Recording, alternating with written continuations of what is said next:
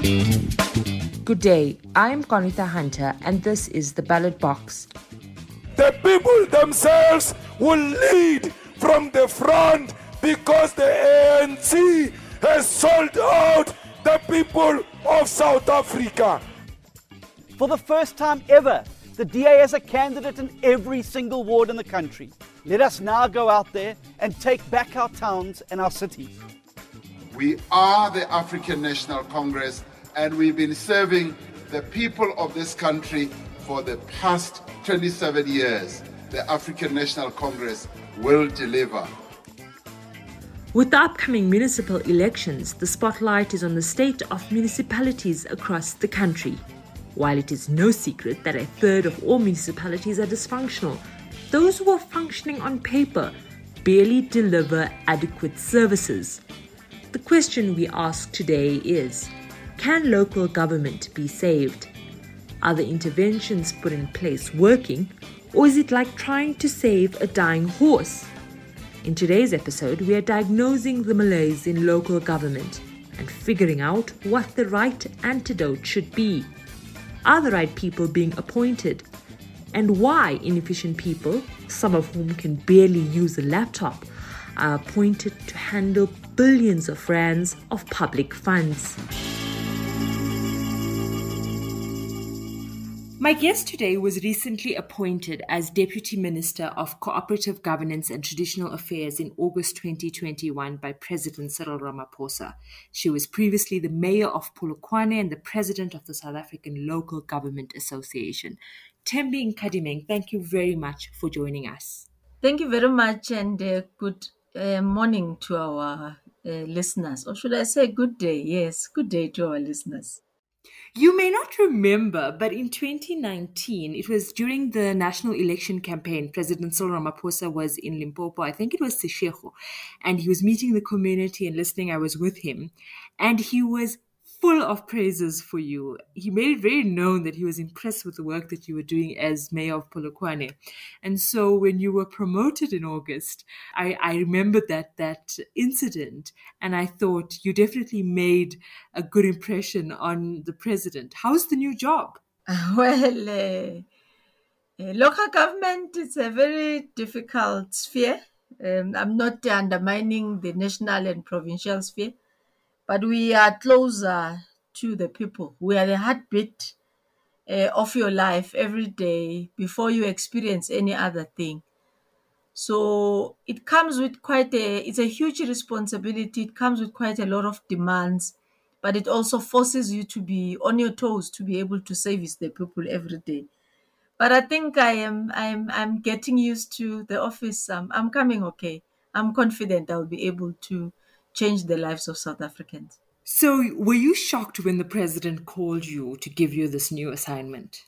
Oh, yes, I was. I wasn't expecting anything. Uh, we were almost moving towards the end of the term, and it came as a, as a huge surprise, shock, uh, frozen uh, a bit. But, uh, you know, it is the responsibility of the president to appoint, as you say, I haven't had the opportunity even now to ask him really why, but uh, I appreciate the, the offer to come and join the collective of local government sector and serve our people. But as, to be uh, precise, I was very shocked. So, is there a difference between working in local government and then dealing with local government on a national level? Look, one uh, supports the other. Uh, let me start with the national department and to a certain extent provincial departments. They work hand in hand. You know, each and every province has an MEC who sits in MINMEC with the minister, and they're the ones who are dealing with the policy directives uh, of COGTA who are assisting how municipalities can implement uh, quite a number of issues. You might be aware the president, for example, has, uh, in consultation with COGTA, announced the district development model. So that's the intention of what the department is about. So one leads to make sure that the systems are, are made user friendly, the legislation, they come up with circulars together with National Treasury to harmonize, synergize, but also to ensure that there is service delivery that take place. So they put the targets, they put the issues. Municipalities are on a day-to-day supposed to implement that. Hence, they need to submit to the department at their provincial level monthly reports of how are they doing, quarter reports, and the system fits through to national COGTA at our MINMECs, where the minister, deputy ministers with MECs looks into how we deal uh, with the issues. So we are more centered about ensuring that the municipalities perform their basic tasks. In fact, we're tasked by the legislation, which is uh, Constitution of South Africa, Section 154, that as a department, we carry the responsibility of supporting municipalities together with the provincial departments of cooperative governance. So there is that relationship, a bit different in this instance, but it's more about ensuring that the sphere in its entirety thrives. But you were the head of SALGA, and SALGA this year uh, found that only seven municipalities the, in the country are doing well. 31% of municipalities are dysfunctional, 30% are functional, and 32% of municipalities are in distress. In other words, things are really, really bad in local government. Why is this? The responsibility of SALGA being one of the stakeholders is the government assessment of bottlenecks for effective and efficient governance, which is what I was talking about, ensuring that the space is user friendly both for government but also for municipalities who are in this instance implementing agents, if you may want to call them, for the sphere. But the biggest challenge is that as government generally, we're still operating in silos. And this have a negative impact on how government holistically is. And it impacts negatively and directly to our communities because, as I said earlier, the functions that municipalities perform are mostly felt on a day to day by our communities. So, this leads to a lack of coherence planning and uh, implementation, hence the introduction of DDM, which places amongst key issues the issue of partnership in government to ensure one of the major things, which is accountability. As we are sitting today, the municipalities, there are 30 municipalities which the department has placed under administration, bring in direct support uh, physically into those municipalities. I mean, we are working as COGTA now uh, with National Treasury on ensuring what can we do not to just release uh, the second tranche of the money in December of the revenue allocation to municipalities, which couldn't properly account for the first six months. So much as we need to support them, we need to hold them accountable when the support has been given. And this is the area which wants us to really firm up as a department, but also as a country, and demand accountability everywhere else where uh, people, either in political office, either in our administration office, they service us. And this is where we've been lacking as a COGTA, but also as municipalities.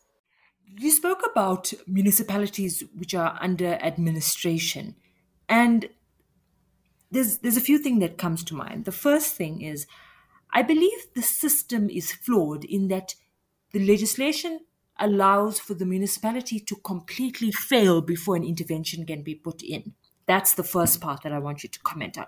And then the second part is have we really seen any good turnaround strategies as a result of municipalities being put under administration? And I think not. I had this conversation earlier this week with um, Mxolisi Dukwana, the newly appointed MEC for COGTA in the Free State. And he says there are some times where administrators will be put sent into into areas and they leave with the municipality being far worse than what it was when it was placed under administration and one can argue that that's what's happening in the northwest do you think that the system is flawed and do you think there's a better way to do things well, there's always a better way to do something if you're looking at it on hindsight. But maybe let me deal as to do we think the system is flawed?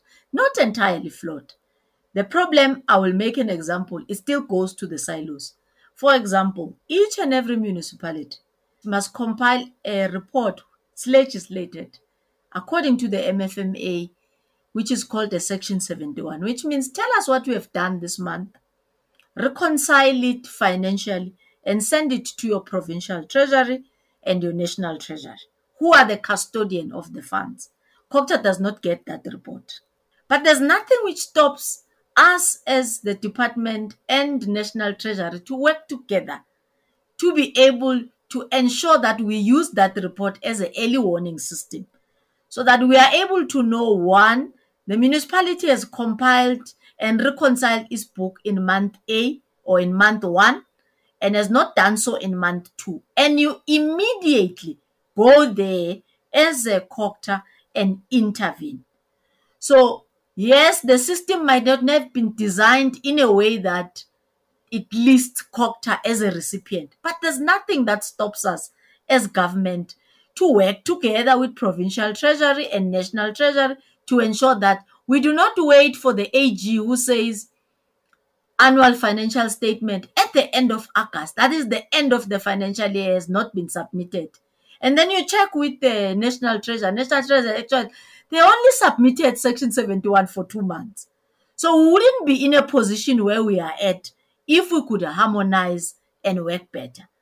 Yes, on another hand, there are areas of the systems which we are at the discussion level at the National Assembly, which we think need to be relooked. I mean, we're 21 years in December 5 this year as a sphere of local government in South Africa. We have learned that the thin line between oversight, which is performed by councillors, and or handing over to administration when they are the employer as council themselves also makes the lines to be blurred and accountability to be difficult. It's like you're saying to me as a councillor, I'm giving you 10 rand, go and implement it. But you're also saying to me as a councillor, receive reports from administration on a month to month basis and a quarter basis on how you have performed and approved the budget.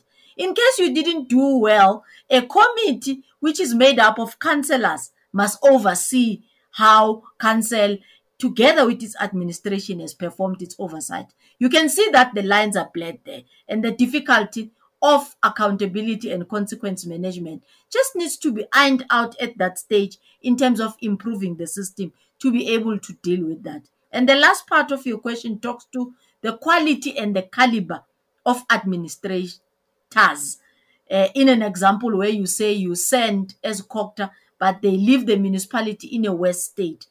Cabinet has just approved a criterion which has been sent by COGTA, the minister, in June, July this year to detail exactly who can be an administrator, how could we source it, how could we fund it, how long should it be? What are the terms which place a municipality consistently from province one to the other under administration? Just so to make sure that such there is improvement. But even under such difficulties, there are municipalities which have been placed under administration, listened to and implement uh, what we call the recovery plans, which we developed together as COGTA and National Treasury. And they've gone out of administration and they're able to perform better. So it's not that it's all lost. Yes, there are shortcomings and weaknesses in the system. But if there was commitment for all of us to work in salvaging these municipalities, we actually don't even need a law to tell us that we must collect rubbish on a day to day where our residents are staying. So you spoke about the Auditor General, and the reality of it is that every year when the reports are released about the state of local government, it is scarier than the previous year.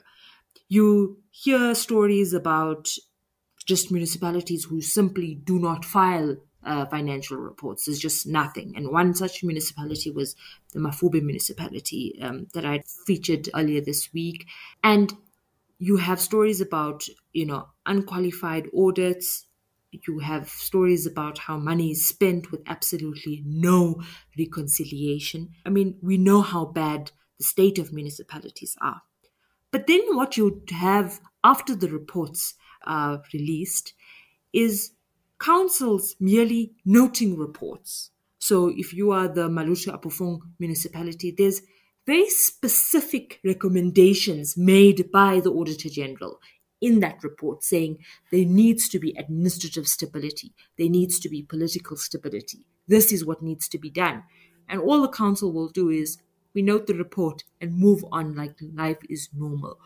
What needs to change so that A, we don't wait for the AG to make those reports and there's that early intervention. And B, who is going to be the principal with the stick? Is it going to be you in COGTA? Does it need to be the president? Who needs to hold the stick to councils to say, implement these reports that include recommendations around consequence management for staffers, for example?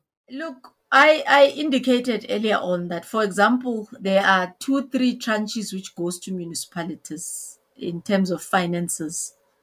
And the next one is coming or should be coming out distributed to municipalities now in December.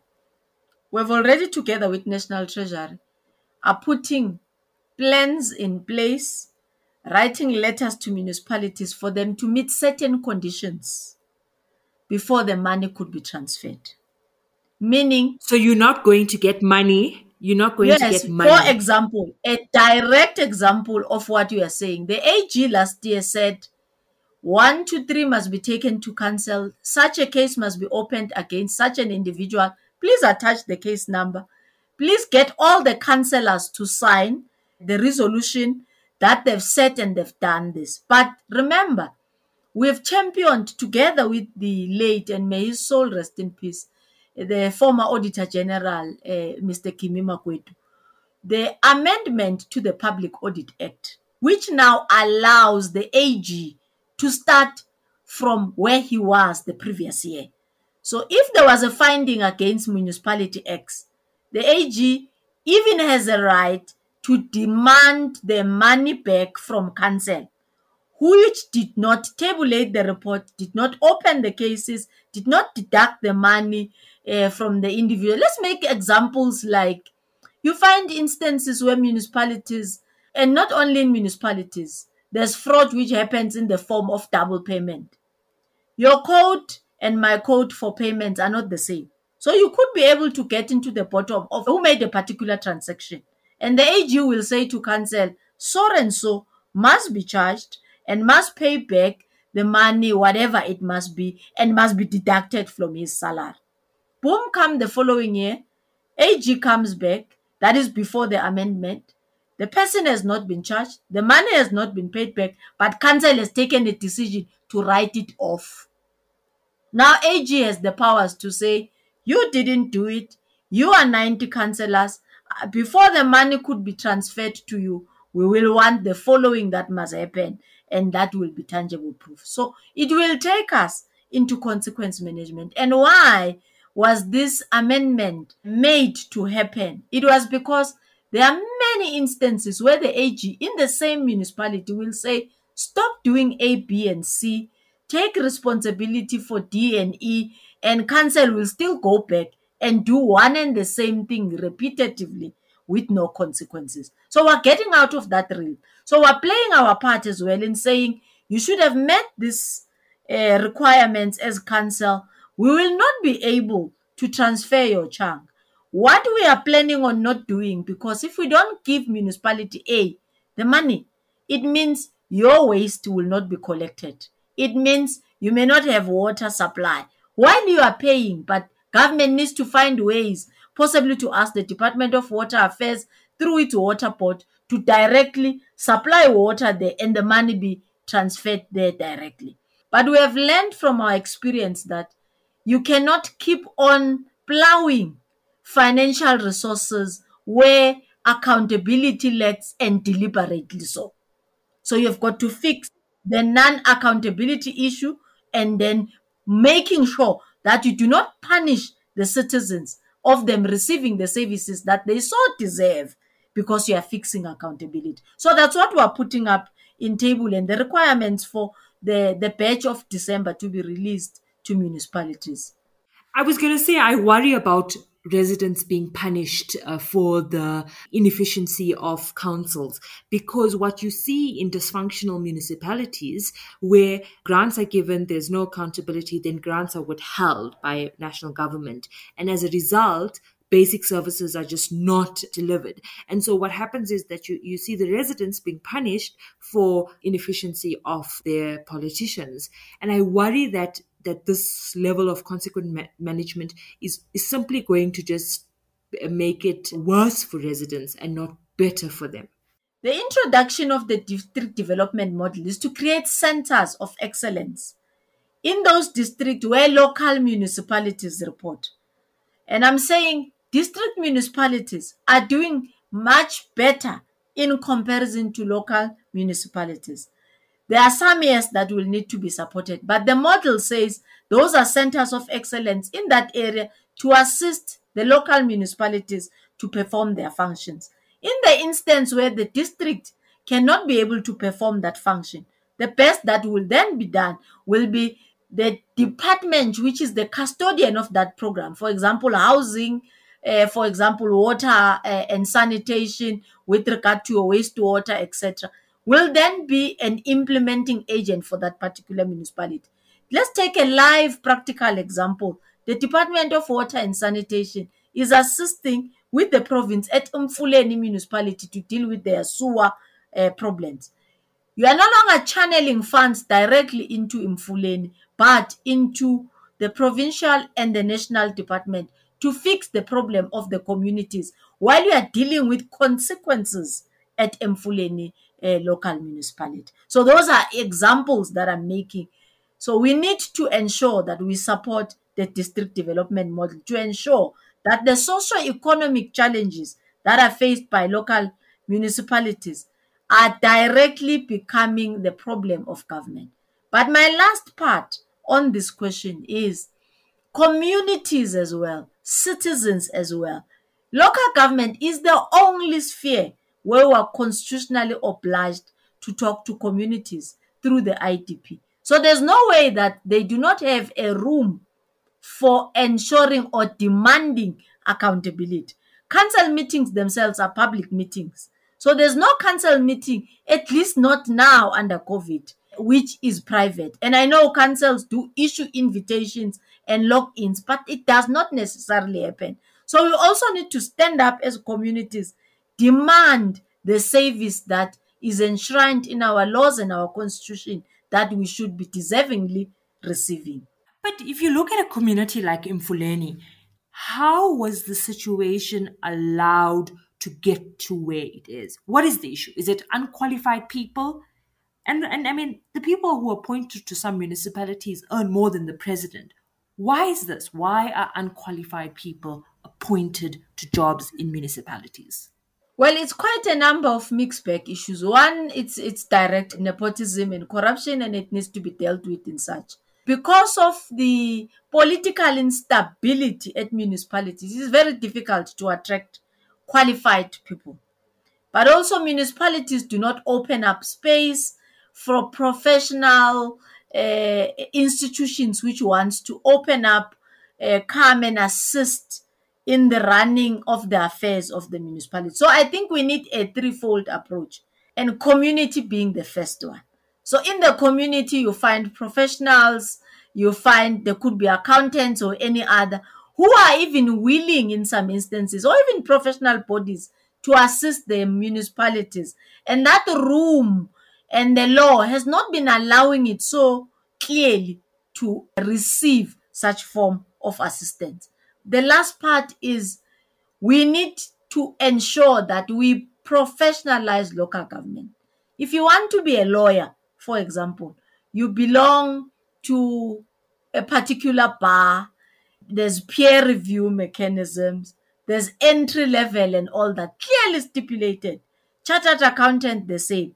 We need the same at local government, we do believe, both in the political deployment arm Hence, we have been having a, a, a very strong discussion with political parties to hold and, and, and bring councillors who qualify and will be able to perform sound oversight over qualified officials. So it means the integrity of the sphere itself needs to be turned around so that it can attract qualified people, it can sustain such qualified people, it can then be able to receive through institutional capacity and growth of the institution when they retain such. So attrition at local government, both administratively and through political deployment of councillors is too high.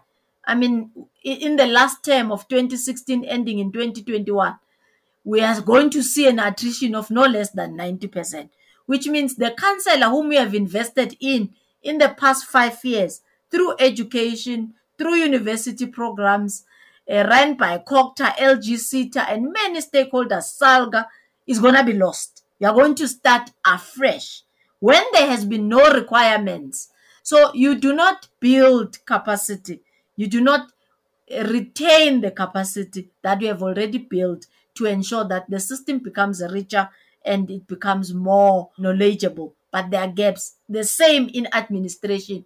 You keep on starting afresh after every five years if they do finish their five year term as uh, executive directors in municipalities. So that's quite a lot with regard to professionalization, qualification that must happen both in the administrative arm but also again in the political arm where oversight is supposed to be uh, undertaken.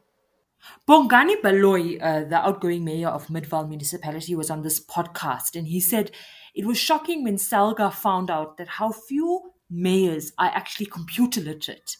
I mean, you have people in charge of municipalities who don't know how to use Microsoft Word. Is it really that bad? And then, just following up on what you said earlier, who is going to have to create this professional body, this bar for local government, if you like? Who's going to do that?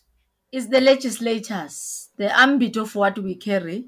As SETA reports to the Department of Higher Education. There are already discussions at that level. Look, the National Assembly will ultimately be the one that creates it. In provincial government and national government, it is there. It is called the Public Service Commissions. Their work and duty is to ensure that one, you stick to the mandate and the promise of what you have ethically signed to serve, and you are assessed and you are reviewed. At local government, there isn't such a body or a structure which professionally holds administrators accountable in what they've signed up for and whether they, they have been measured correctly in what they've been delivered. So we had made quarter targets of training and refreshing these committees. They are usually made up of 10 councillors, which means in 257 municipalities, as Salga, we went four to six times in one term to try to ensure to teach them one what is accountability? Why is impact there? Why are you a member? What is the job and function of you? And what should you do after the ag report has come in? Section 52 uh, of the structured act says all the financial reports of council must be referred to MPAC for proper oversight. And we realize that the comprehension the level of understanding but also persuasion to do the job is a problem. And then we then looked in terms of what have we received? Because remember, Salga receives uh, counselors. On the 5th or so, they will be starting with the orientation program.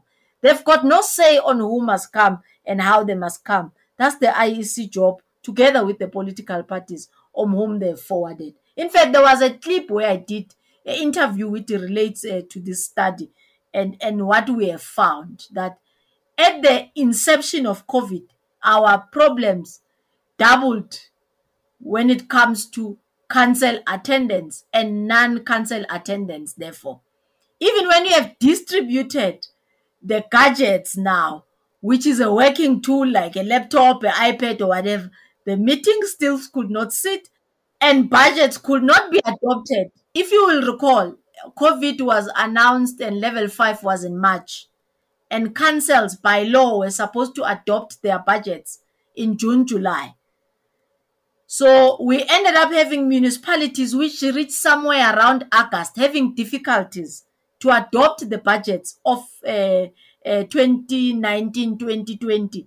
And ESALGA were to come in and assist. And that's what led to that uh, assessment. And we did discover that close to about 62% of our councillors were sitting in this position. We didn't end there. We then met with all political parties and we requested them through our National Member Assembly to say, this is what we are finding and this is what you collectively have sent. We just hope this time around we will be able to receive capacitated individuals. Yes, everyone, including ourselves as COGTA, carry the responsibility of refresher, enhancement, but to a certain extent, if you are a councillor at the city of Johannesburg, which controls around 6.3 billion of rands, you need to be able to understand finances. You need to be able to get the basics of an income statement. How much have you collected in the month? Is that making you able to be a financially stable institution? I may also congratulate the class of uh, 2016 to 2021 of outgoing councillors.